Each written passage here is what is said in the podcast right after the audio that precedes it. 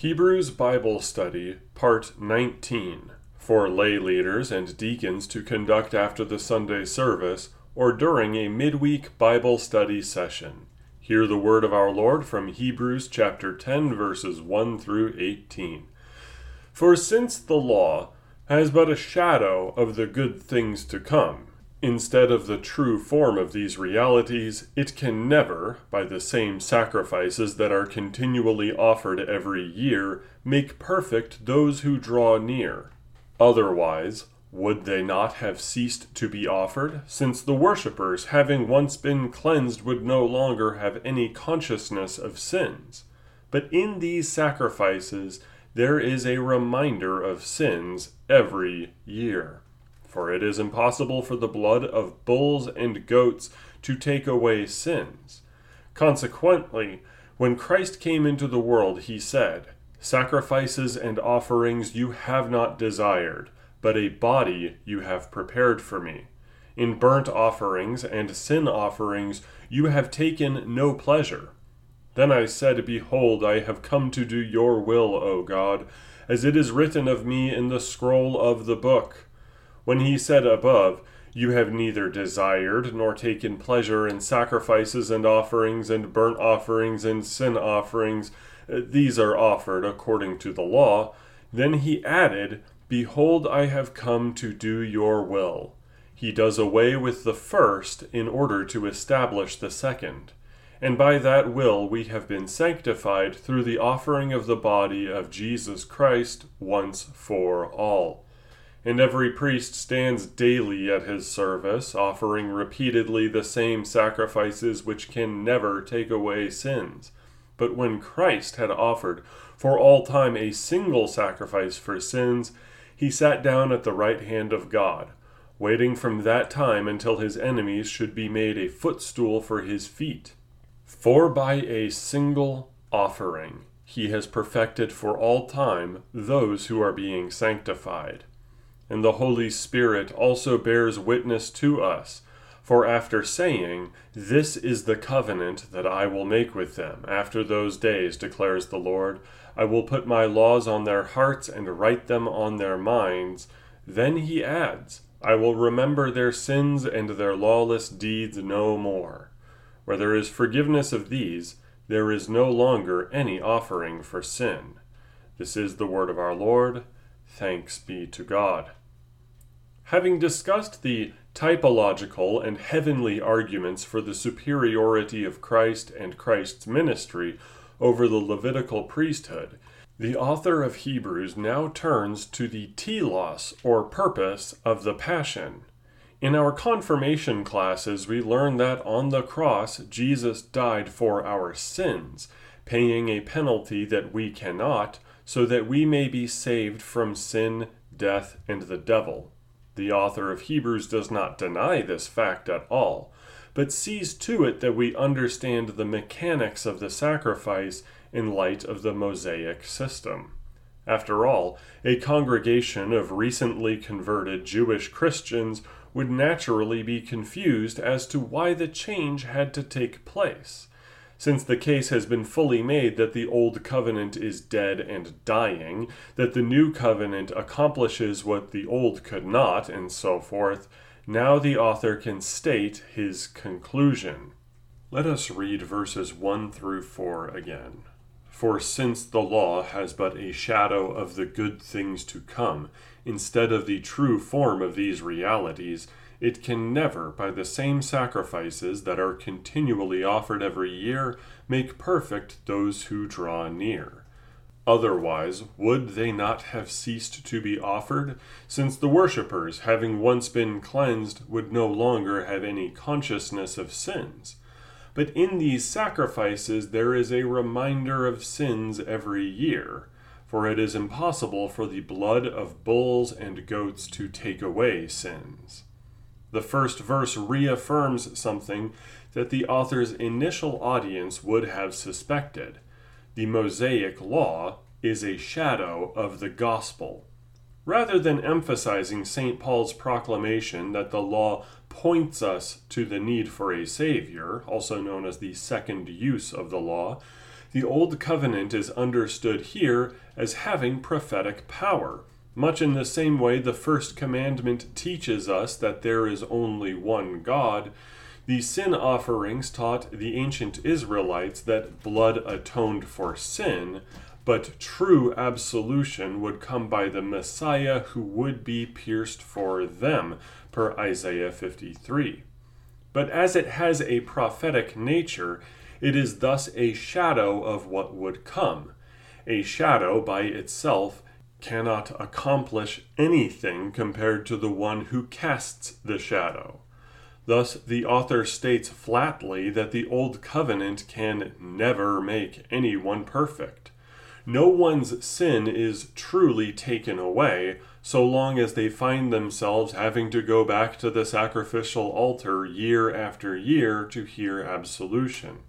To be certain, he is not contradicting the pronouncements of Leviticus four that these offerings truly had absolution to them. But one must note that the absolution was mostly for unintentional sins. It was on the Day of Atonement, Leviticus sixteen, that transgressions were also forgiven. But even then, it was not complete, as the Day of Atonement had to happen every year. Thus, as the one who casts the shadow of the Mosaic law, Christ's atonement is the genuine article, having the ability to wipe away every sin in toto, in addition to the tenacious original sin, which results in our desire to commit iniquity. Verse five through ten states, "Consequently, when Christ came into the world, he said, 'Sacrifices and offerings you have not desired, but a body you have prepared for me. In burnt offerings and sin offerings you have taken no pleasure. Then I said, Behold, I have come to do your will, O God, as it is written of me in the scroll of the book.'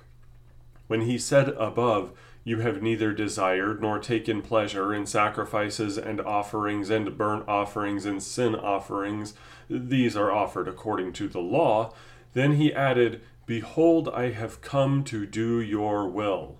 He does away with the first in order to establish the second. And by that will we have been sanctified through the offering of the body of Jesus Christ once for all." Citing Psalm forty, verses six through eight, the author makes it clear that there was a point to the Old Testament sacrifices, but not what the congregation, the author of Hebrews writes to, thinks it is. It is not that these sacrifices are commanded in order to please God. They are not there to wipe away every sin and sinful inclination, but rather to speak of Christ, who would eventually accomplish God's ultimate will. And that is, of course, salvation for all who trust in our Lord Jesus Christ. Thus, from the Psalms, it says that sacrifices and offerings you have not desired. This means that the sacrifices and offerings were not for God, but rather they were for the ones who were making the sacrifices and offerings, to clear their consciences of the sins they remembered having done, and to point them to the ultimate sacrifice that is Christ.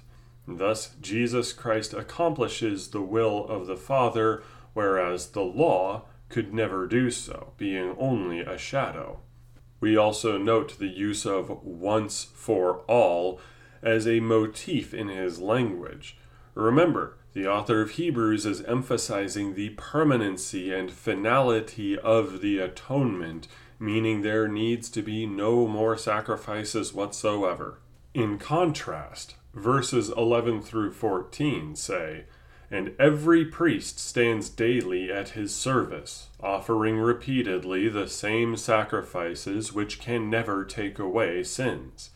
But when Christ had offered for all time a single sacrifice for sins, he sat down at the right hand of God, waiting from that time until his enemies should be made a footstool for his feet. For by a single offering he has perfected for all time those who are being sanctified." Let us dig into this a little bit. Yes, the priest out there in Jerusalem, no matter how many times he offers the same sacrifices over and over again, will never truly take away sin and guilt from people. No one is ever saved by the sacrifice of an animal. Even though maybe their conscience is clean, their guilt is not taken away. On the other hand, Christ, he did, in fact, offer himself as a single sacrifice for sins forever, and on account of the merit of what he has done, he sat down at the right hand of God. From there, the author does make a statement which points to eschatology, saying, waiting from that time until his enemies should be made a footstool for his feet, calling back to earlier chapters where he refers to Psalms that say, sit at my right hand until I make your enemies your footstool.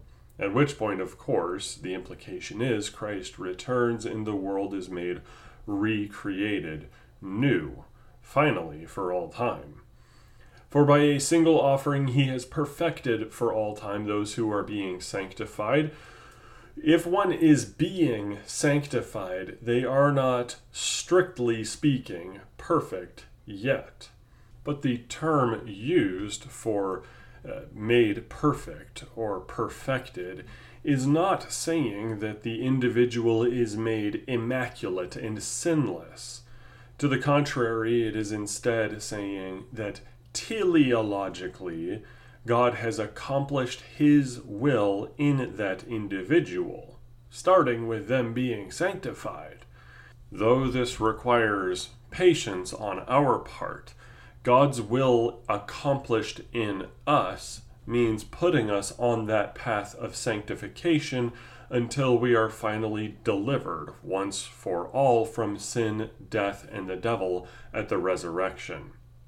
Verses fifteen through eighteen state, and the Holy Spirit also bears witness to us. For after saying, this is the covenant that I will make with them after those days, declares the Lord, I will put my laws on their hearts and write them on their minds. Then he adds, I will remember their sins and their lawless deeds no more. Where there is forgiveness of these, there is no longer any offering for sin. Here the author of Hebrews is making the plain statement that if God says he will no longer remember your sins nor your lawless deeds, then there is no longer a need for an offering for sin. There is a consummation of the promise presented in the Old Testament sacrificial system. Every offering, every burnt offering, every sin offering in the Old Testament represented a promise. Its absolution consisted of soothing consciences, knowing that one day their sin will finally be removed and their guilt cleared, as God says, I'm going to forget it all. Thus, according to Jeremiah and the author of Hebrews, this cleansing puts God's law on our hearts in a special way. It is already written on our hearts according to Romans chapter two, but now there is a desire to do it. There is a desire from the heart and from gratitude for forgiveness that leads us to live a more sanctified life. And finally, we cannot forget in verse fifteen, the author of Hebrews says that the Holy Spirit bears witness to this fact, and he is the one speaking through the prophet Jeremiah. This means that, like everybody else in the New Testament, the author of Hebrews was indeed Trinitarian. The Holy Spirit is not seen as some cosmic force or semi-pantheistic presence. The Holy Spirit is a person, and the Holy Spirit is God. After all, everybody in the Hebrew congregation in the first century would understand that the Scriptures are the Word of God. And if the Holy Spirit is the one speaking the Word of God through Jeremiah, then the Holy Spirit is God. This is a very precious verse here in verse fifteen, because there is evidence all over the scriptures that our Lord Jesus Christ is the divine second person of the Trinity.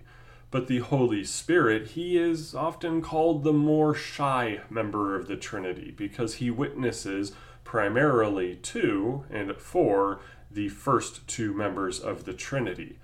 But here, for a moment, the curtain is opened to reveal his majesty and glory to us, and we rejoice to see it. Next week, we will get into another one of the extremely difficult passages of Hebrews. We look forward to it, namely because it is actually very encouraging. But until then, our Lord bless you and keep you. Amen and amen.